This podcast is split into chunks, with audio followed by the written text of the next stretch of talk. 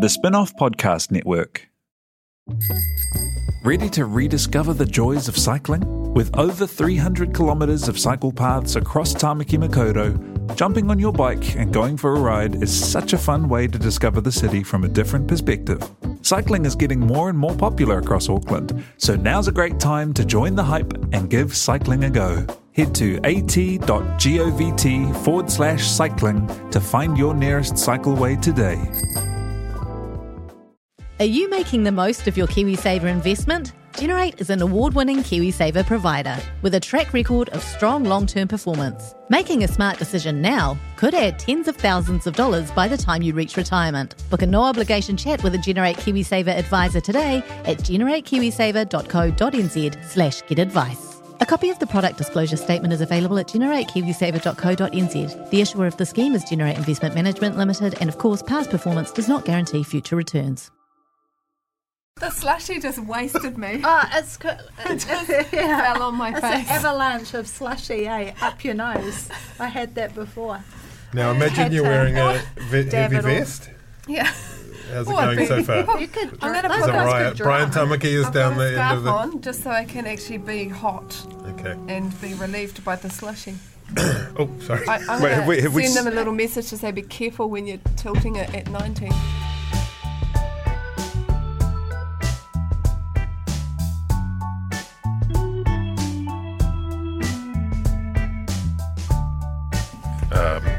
Kotato, uh, you've been listening to Mihingaru New Forbes Oh, he's- struggling with uh, slushy. This is true. I was having an issue with pouring it, and I want to just reach out to those uh, prison guards to say, be careful when you get it past 90 degrees. It's like an avalanche into your nose. Mm. How are you going with yours, Annabelle Lee? On my cake, can I just start by saying pinch and a punch for the first of the month and no returns for the day? Wow. That takes me back. Ben Thomas. It's, it's May Day as well. There'll just be workers rising up, pinching, punching the, the owners of capital everywhere.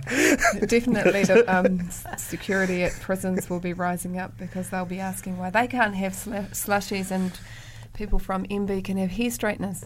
I, I actually bumped into a defence lawyer today who was visiting one of his clients a while back before this hit the news, and he said that a guard offered him a slushie.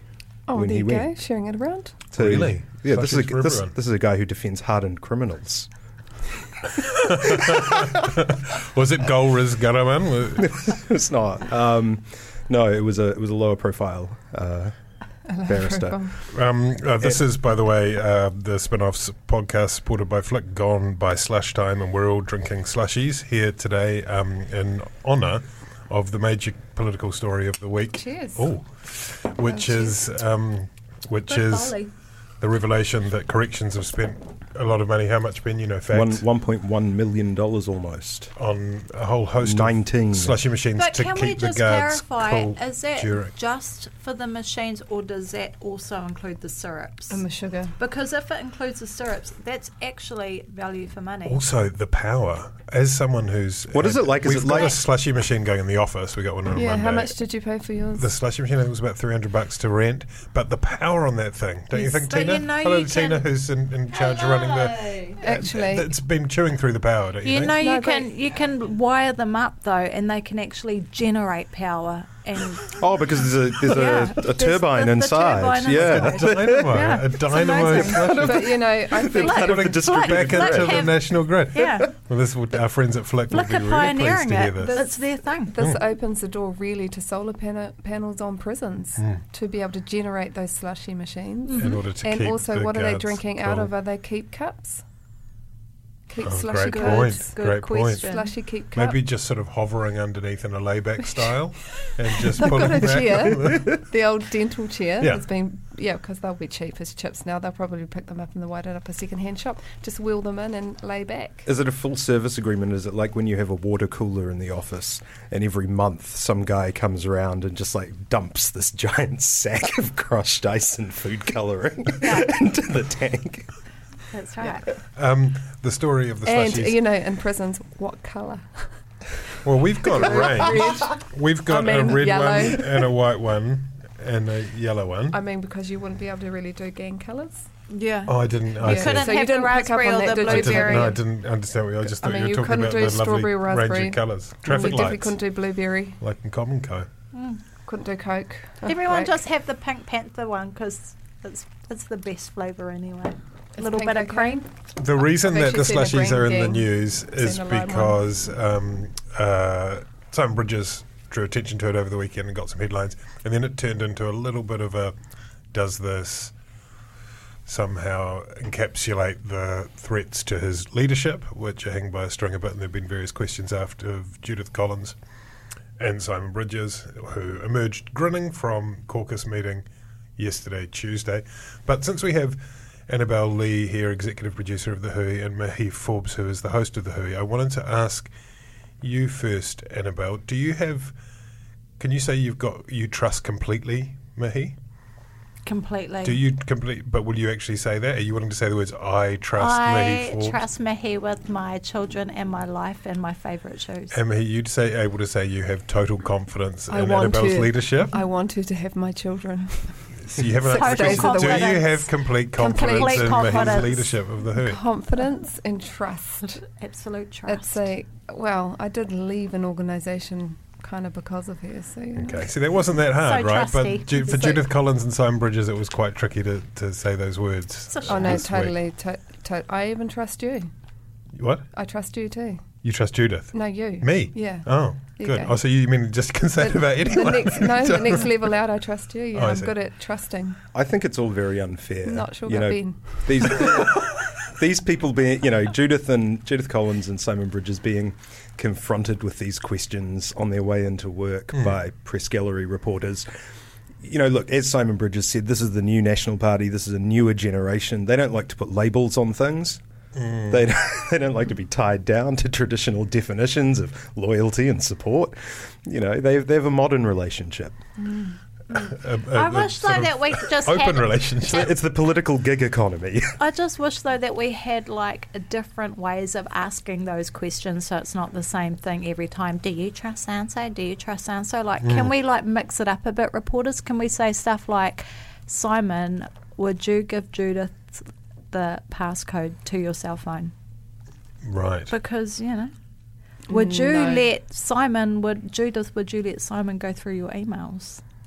Well, Yeah, as, so as, what- and, and she did during the investigation into the Forced Jami-Lee. Rossley. For, pretty much forced. But So- I think the reporters need to be more innovative in their question lining and question questions to those MPs Mm. And those particular trust issues. Mm, that's sort Just of like specific mix it up. Mix it up. turn it upside Just down. general trust back exercises, Yeah. like sort of try them actually Oh, on the caucus run. The You know, fallback. Got to fall backwards. We're going to invite Simon Bridges to fall backwards, and Judith is there. Will she catch? you? No, Yeah. what they do do is they get two, like maybe uh, Judith and um, say Nikki Kaye, and Simon has to run to the caucus door, and they've got to trust that it, they're not going to close the door.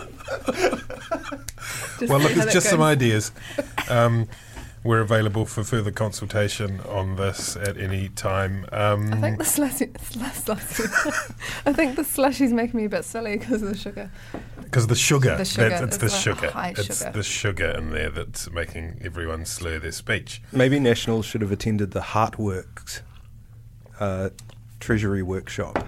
Oh, that. The the the kind of positive vibes, Cards Against Humanity card game that Mm. our most powerful central agency is now using to manage its analysts' feelings and relationship Really? skills. Mm. Yeah, I think um, TV3 reported on it. Um, sun feelings, moon feelings. what are um, your feelings at the moment, Ben? My, Sun, my, my feelings are that something has gone deeply wrong within Treasury. um, that, um, the, the advertisement for this event was talking about, uh, you know, was it ima- imagining a society so compassionate that it will rewire our national consciousness? I mean, somebody, somebody's consciousness has been rewired at Treasury. Um, there's been, you know, it reminds me of, you know, one of those sort of 60s kind of communes, which Mm. all end in mass murder after a sort of summer of love. I've seen some T-shirts around lately saying "Be kind." I wonder if it's got something to do with the whole kindness thing. It's it's definitely part of that whole uh, well-being industry, isn't it? Which Mm. is, although I think there's probably a lot of good attached to it, there are a lot of people as well who see an opportunity to cash in. Um, and Ha- the Heartwork card desperately, game, one hundred thirteen dollars plus GST. on topic. Sorry. Um, it, it, um, Grant Robertson has kind of distanced himself from it. So did the Prime Minister, I think. But it is the wellbeing budget, isn't it, Ben? At the end of this month of May, it is the wellbeing budget? and uh, does the government um, stand open to criticism in terms of that being woolly as an idea when it has sort of circular card games being played in the Treasury Well, building? we we don't know yet. Um, you know, I, imagine it will be a traditional budget with a few more metrics attached to it. You know, this well-being dashboard that Treasury have up on their website that talks about how it's better to spend money on people not being lonely than people not having um, rheumatic fever. I think, or is it diabetes? Um, Got to you know, start somewhere though budget, don't you? It's it, well, yeah. It's it's it's a, it's all a big it's all a big first year political philosophy nerd fest. You know, sort of utilitarianism. You know, everyone's calculating how many utils something is worth, and um, I mean, it all it all seems a bit, you know, it seems a bit silly in the kind of preamble, but I mean, it will b- just be a normal budget with this kind of rhetoric attached and with a few more things that are being measured. Um, you know, the, the government's got some some issues, you know, that it needs It- to address. I'd like to see if it w- if it actually works, eventuates. So, so like you said, there's a matrix. You've got to hit. Um, you, you know, you've got to uh, pro- pro- pro- proposals to the minister, and in there you've got to say it's going to be environmentally friendly. It's going to work for Maori and these areas and. What, what, what examples look- did you say? Some other things. you know, this will you know, this, this will be the brings lit- out of this will be the litmus test for them because we were Annabelle and I were talking about this on, on the way in, and we were saying, you know, Whānau Ora basically ticks all of those boxes. So, will we see if this government is actually going to say, yes, actually, oh, you've got three ticks out of five there, so you're going to get funding, as opposed to something that's not ticking the boxes. Uh, well, let's just wait and see. I mean, all of this stuff originates, you know, from the idea that GDP is a poor measure of how well a country is doing. That we can't just measure things on how much stuff is made, bought, and sold. You know, that's that's a reasonable assumption. And people used to point to Bhutan, which um, adopted gross national happiness as its measure. They would say, well, why can't we, we be more like Bhutan? And B- Bhutan has the largest group of stateless people that it keeps living in refugee camps without any rights or citizenship. Um, so, you know, you do have to do more than just put measures in place. You know, it can't just be um, a PR exercise. You know, it's, it's no good if we're publicising well-being, but, you know, people are still suffering. In terms of its um, responsibility, the government and successive governments to Maori, uh, they wouldn't have had to put in the wellbeing budget had they ke- had they have kept the closing the gaps and policies like that because uh, that's you know this the wellbeing budget is kind of to scoop up all of those you know Maori that aren't doing well and others as well. And it's designed to look for on a longer trajectory, isn't it? So that some of those programs, which something like Whānau Ora, which is not designed necessarily to have an impact within a 12 month cycle, but but a 12 year cycle or something. That's part of the thing behind it. Will they get any more money? Whānau Ora? Um, I haven't actually been s- seen the budget. The budget. No, no one, no one has. But there's been promises. Yeah, there's been a lot of promises. Well, there is a big challenge now, and we'll come to it in a bit. But um, given that this is the year of delivery and it's a transformative government, and we've just seen the defenestration of the great capital gains tax pledge, which it kind of was. I think it's fair to say it was a pledge, certainly a determination on the part of the Prime Minister to introduce it, which has now been completely thrown out.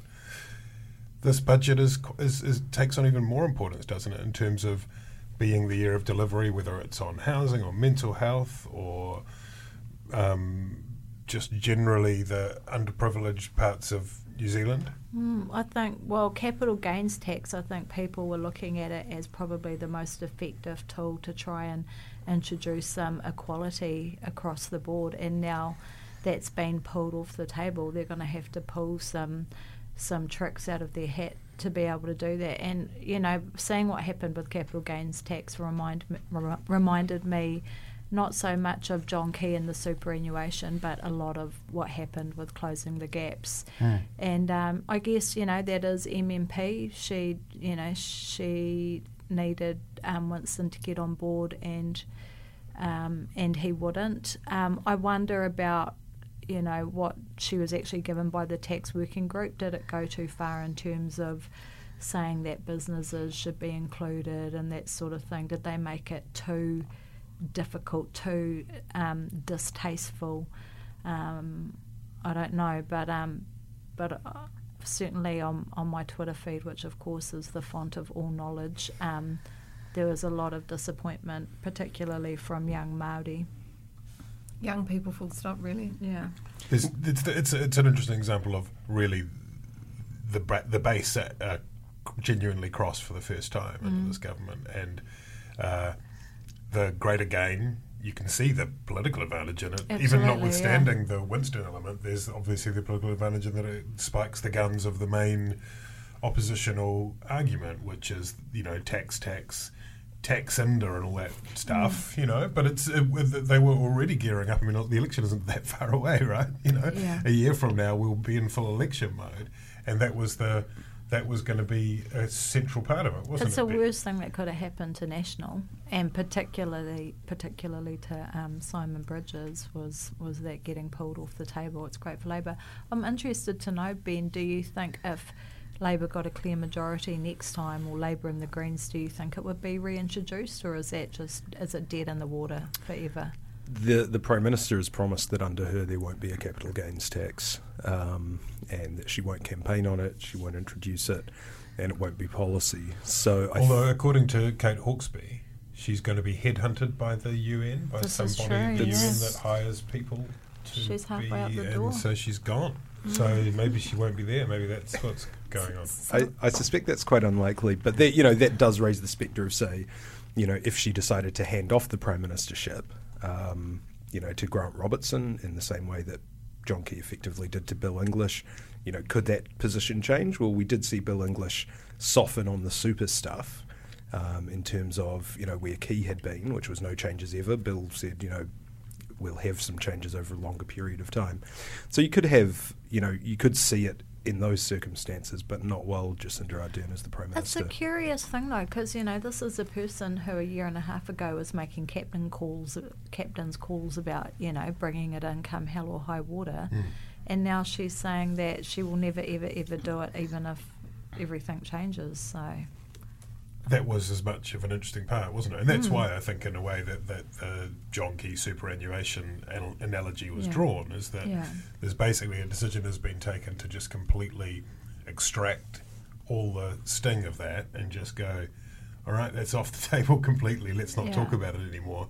And you know, the, the could she have kept it on the table? Could she have kept it on the table and then just, um, you, you, know, people I was talking to were saying, you know, like, I, you know, keep it on the table, keep it live. She didn't have to throw it out. No, um, she could have, and if and, and if there was, because remember, of course, the, the, the political party that's the most cross about this are the Greens, mm-hmm. and on current polling, a Labor Green government is is would, would, would just get across the line. Sorry about that drilling, folks. Yes. Um, that's a rival it's podcast. It's the dentist. it's the dentist underneath trying to drill up to get some slushies. Slushies. Um, uh, should we pause, Tina? Or yeah, we're just going to pause.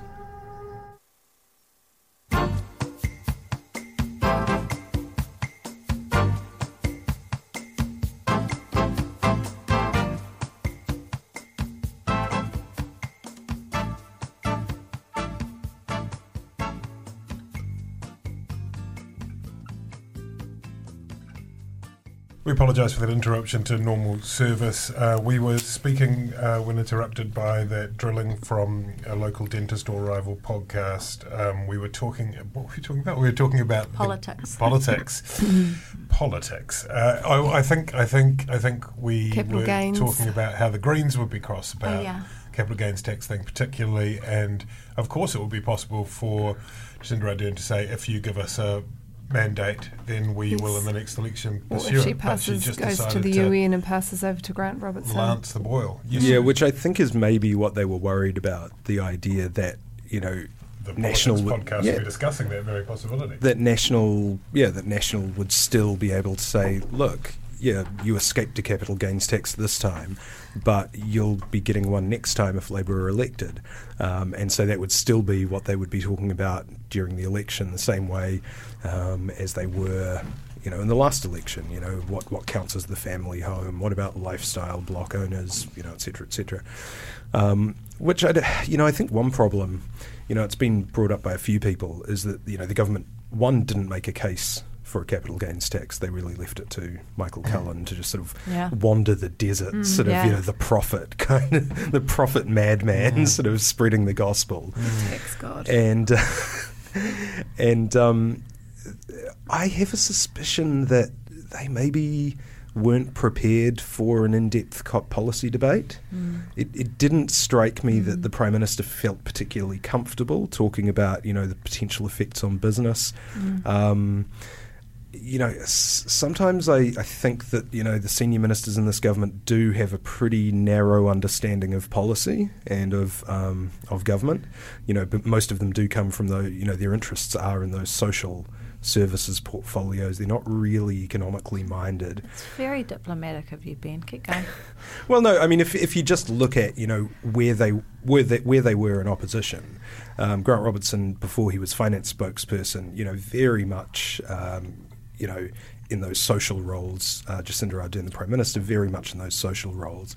In terms of sort of policy heft, kind of economic nous, I guess you'd say. You know, it's, it's really those guys like David Parker who don't have a huge public profile, who are m- not as accomplished as communicators and not as sort of, you know, prominent with the public. Mm. I mean, isn't there a sense as well, though, just in terms of the, I guess, cost benefit analysis of spending the time that it would be required to win that battle and what would happen in the meantime?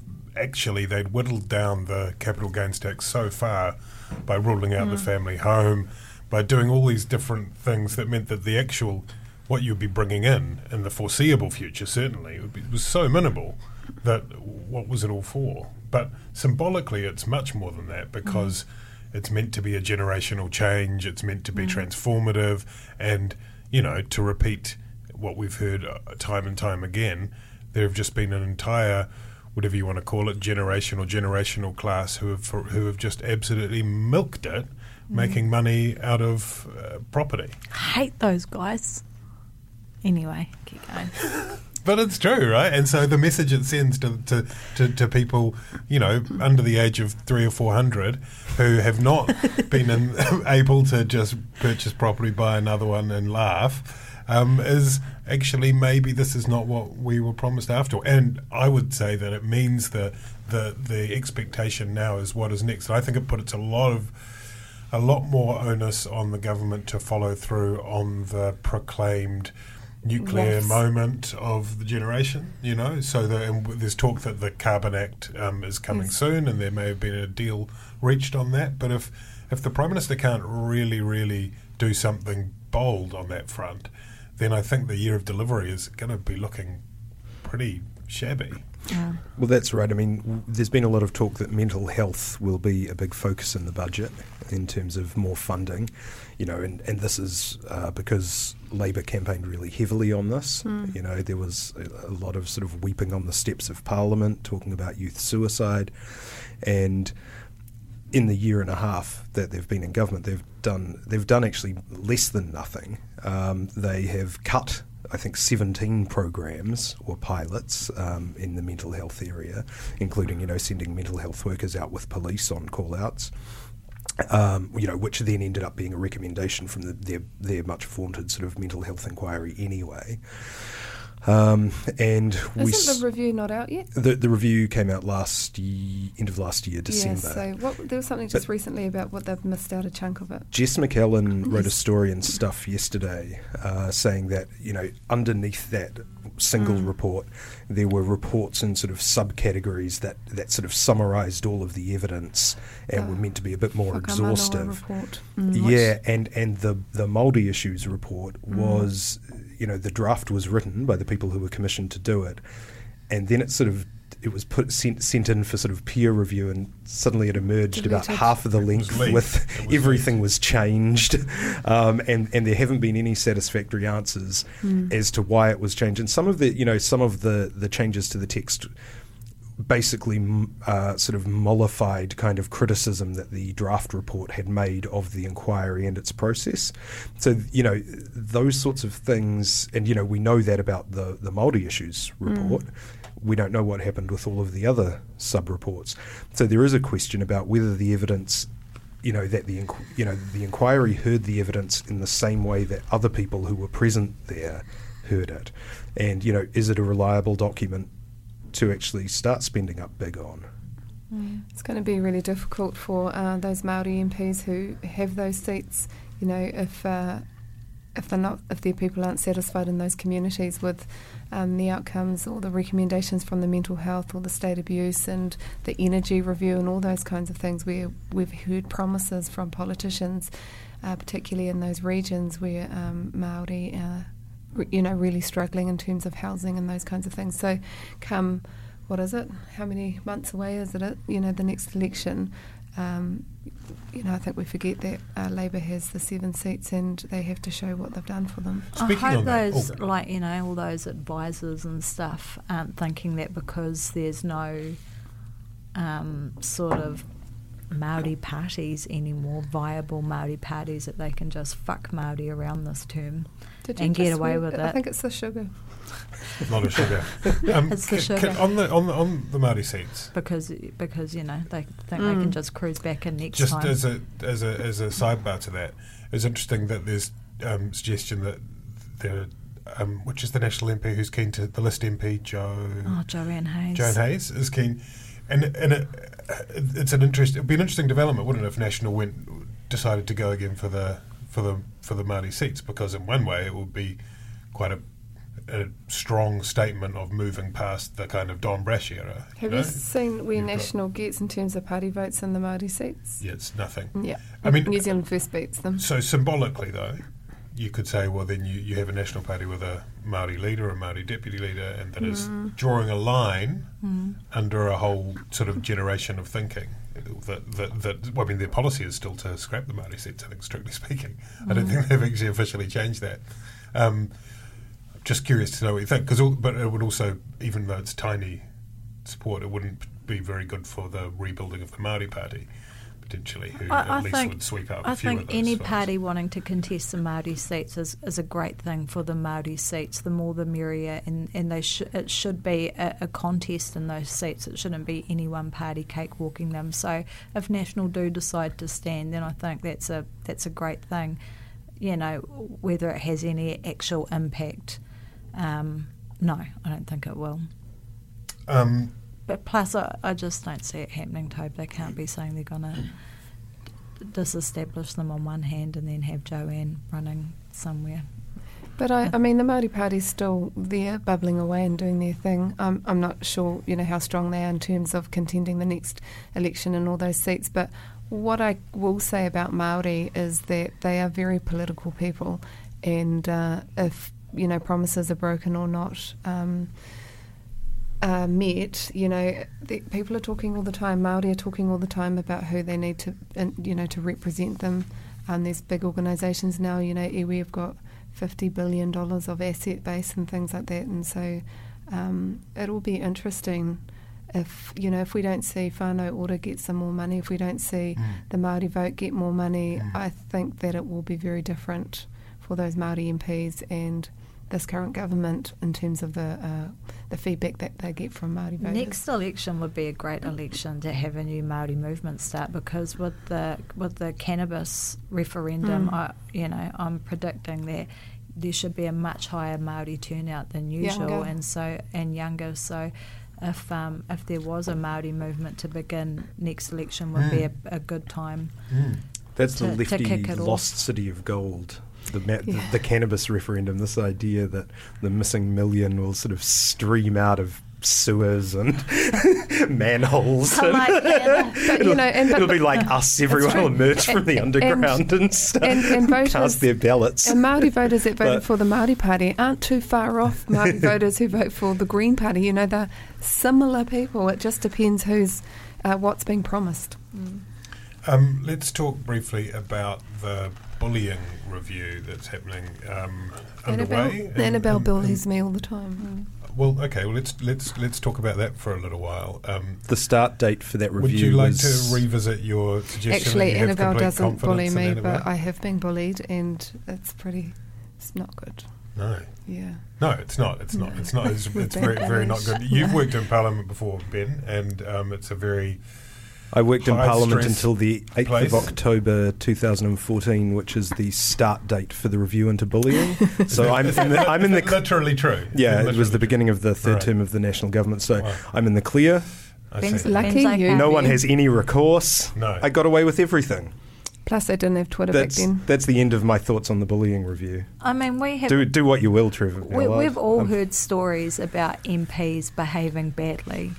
Um, none that we can talk about on this podcast because we'll all get sued for defamation. But I don't think you need to um, work in Parliament to know that there um, is a toxic culture there. But I thought Andrea Vance's um, article was interesting because I didn't realise how far it stretched. I thought it was sort of ministers and MPs treating their staff poorly. I didn't realise that it was also actually within Hmm. parliamentary services as well. In the office of the clerk, appa- is there's a lot of. I mean, and, and Andrea Vance's piece, which is in the Star Times, like maybe a fortnight ago, a week and a half ago. There, there was one a week and a half ago, and there was one this Sunday. Mm. A follow up. Yeah. The staff spoken to by staff described what they felt was a quote 100% toxic workplace, quote petulant and unprofessional behaviour from senior staff and gender intimidation. 12 men and 23 women have left over the course of that period that was being inquired. I mean, it's it does sound particularly Bad.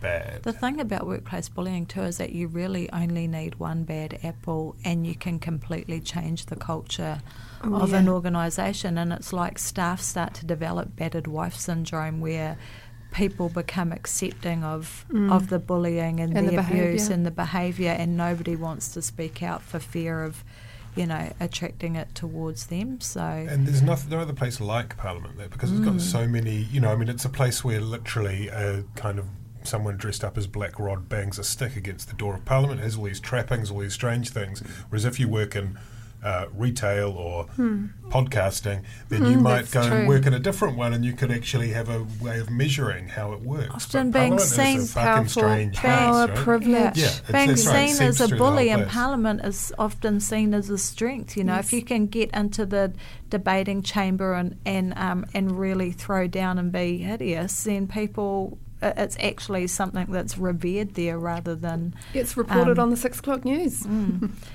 so it's a strange place. Where's the National Review at, Ben? Where is the National Review at? So, National Simon Bridges, I think, asked for the National Party to do an internal review of its culture Hmm. in the wake of the Jami-Lee Ross, the allegations about Jami-Lee Ross, Hmm. which I'm sure he'll cover in his new podcast, Unfiltered. Jami-Lee Ross's new podcast. Yeah, Yeah. his his mental Me and health journey podcast. eh? We've been invited. Um, I we assume that haven't. ja- I assume that Jami-Lee Ross will go into detail about the allegations that he bullied and harassed staff. He won't have guests, And, he'll uh, just play tapes. That's right. Special guests who will only discover their He'll special guests social once media it airs. covered. Um, and he, you know, and, and because of these allegations, there were, you know, uh, in particular allegations that uh, he, that Jami-Lee Ross and his um, associates had been harassing a local board candidate in Auckland. Um, there was a review into, you know, whether the National Party is doing enough to to keep women safe, essentially, um, in the party. And the reporters, we understand, finished, but nobody knows where it is. They apparently didn't talk to any uh, women MPs. Oh. Um, it's not clear who they talked to. Simon says he hasn't even read it. Si- Simon hasn't read it. He says they'll release it when the parliamentary review into bullying is released, even though he said that it's nothing to do with Parliament and none of Did the he? MPs Did he were. say he would release it? Well, he said it would be released Oh. at the time that the parliamentary review came out because he said that timing was appropriate, even though apparently it has nothing to do with Parliament because no women MPs were spoken to. Um, even though MPs like Jo Hayes have been quite um, outspoken about sexism around Parliament.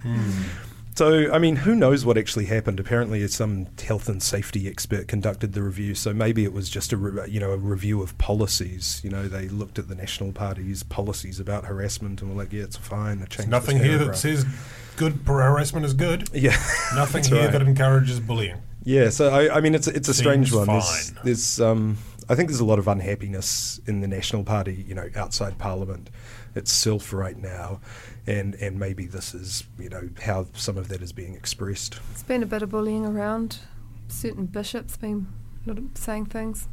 Yes. Yes, are we talking about that today? We can, if you like. That could link us right back up to, To the slushies. slushies, yes. Um, Brian Tamaki, who, uh, the, in a sort of almost, I mean, it is it's an easy comparison to make, but it is a very Trump-esque tweet in terms of its phrasing and weirdness. He uh, said that uh, he, um, if he didn't get support for the Man Up program, which Destiny's Church runs in New Zealand prisons, that there was that they might incite riots. Were those Riots in every and make pro- riots internal, by- internally the- in each yeah. prison around the country. which is pretty. And then when questioned on that on RNZ, he said, "Oh no, that was just to get you guys to pay attention."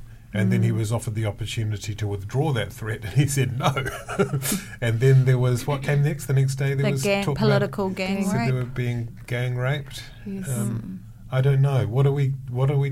What do we do with the, with Bishop I Tamaki? think Matthew Tu- Tukaki from the Māori Council probably hit the nail on the head when he said, if your program is good, uh, then put it through the processes that are needed so we can see it for ourselves and then we can throw money at it. But until you do that, we can't evaluate a program that we don't know anything about.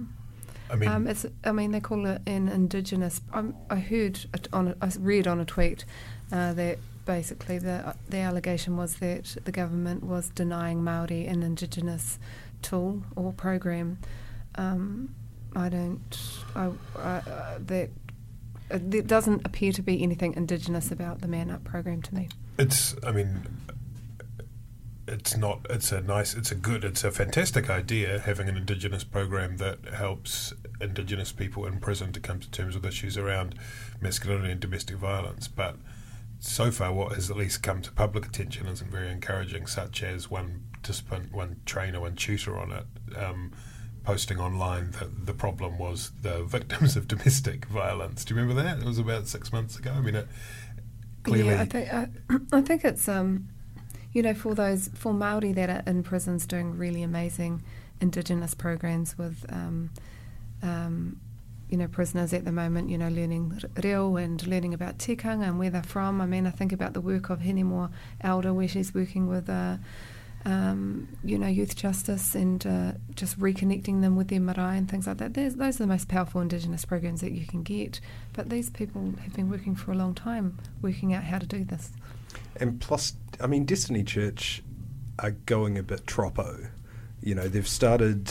You know, the, the, recently they had protests outside M- the Al Noor mosques. Mosque in Christchurch. I Yep. mean, eh, they really are kind of going that Westboro Baptist route of just being kind of pointless provocateurs. Um, obviously, you know, maybe they're s- Turn or maybe they're going to have another, you know, run at a political party in twenty uh.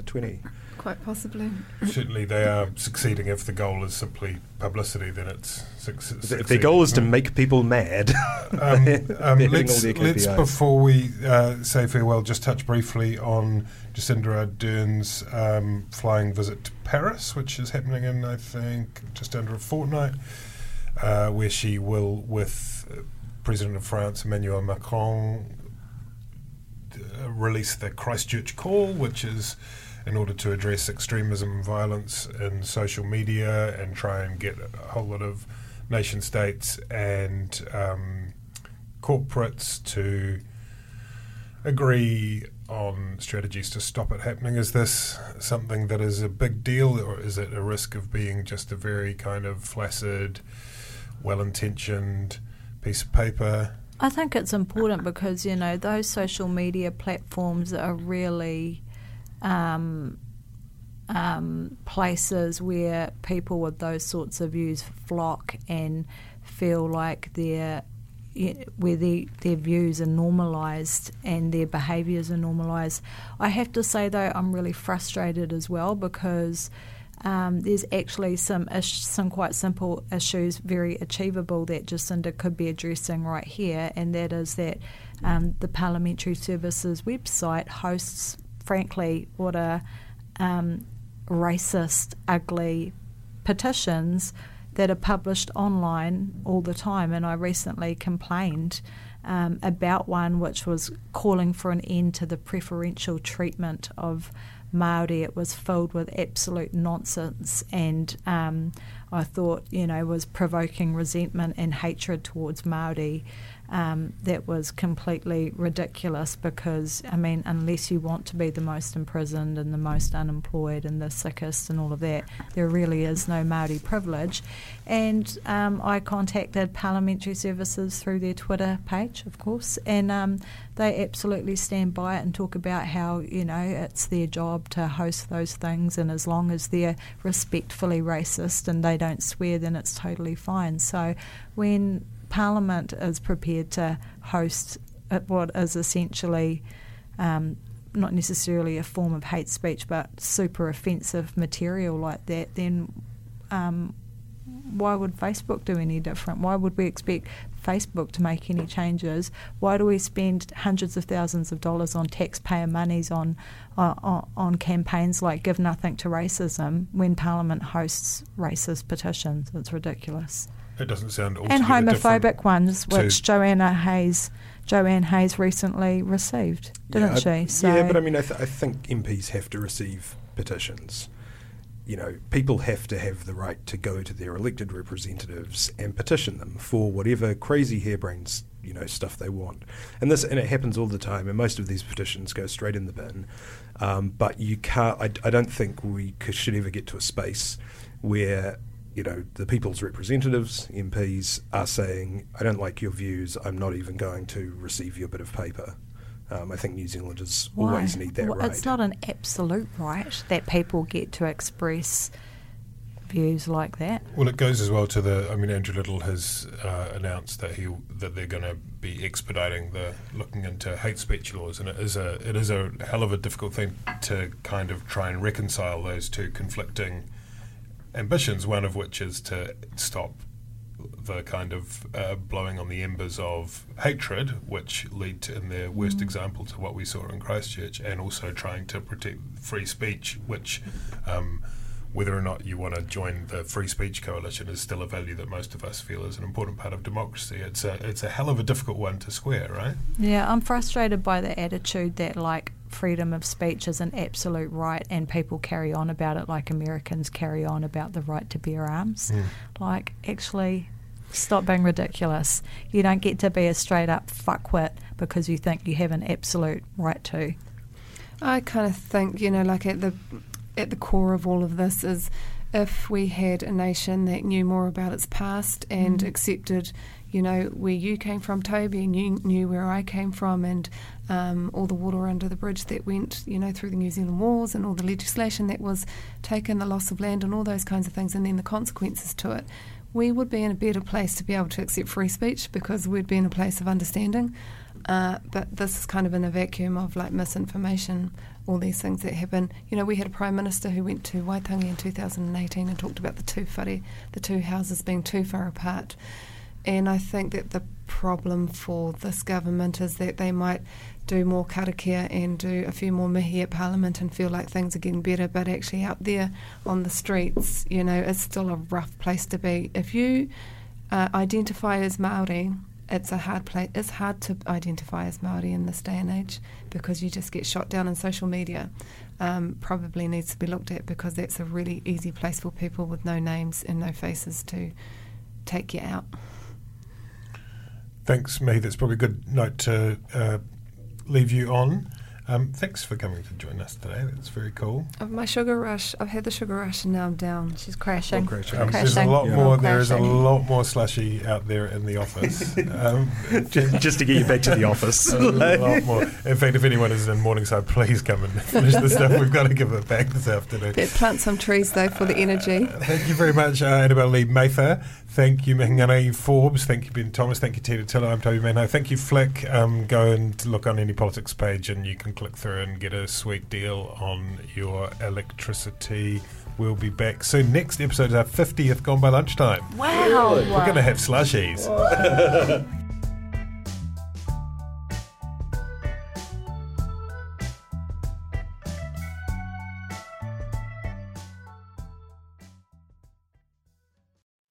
Kia ora e te iwi, Te Butler here, podcast manager at The Spinoff.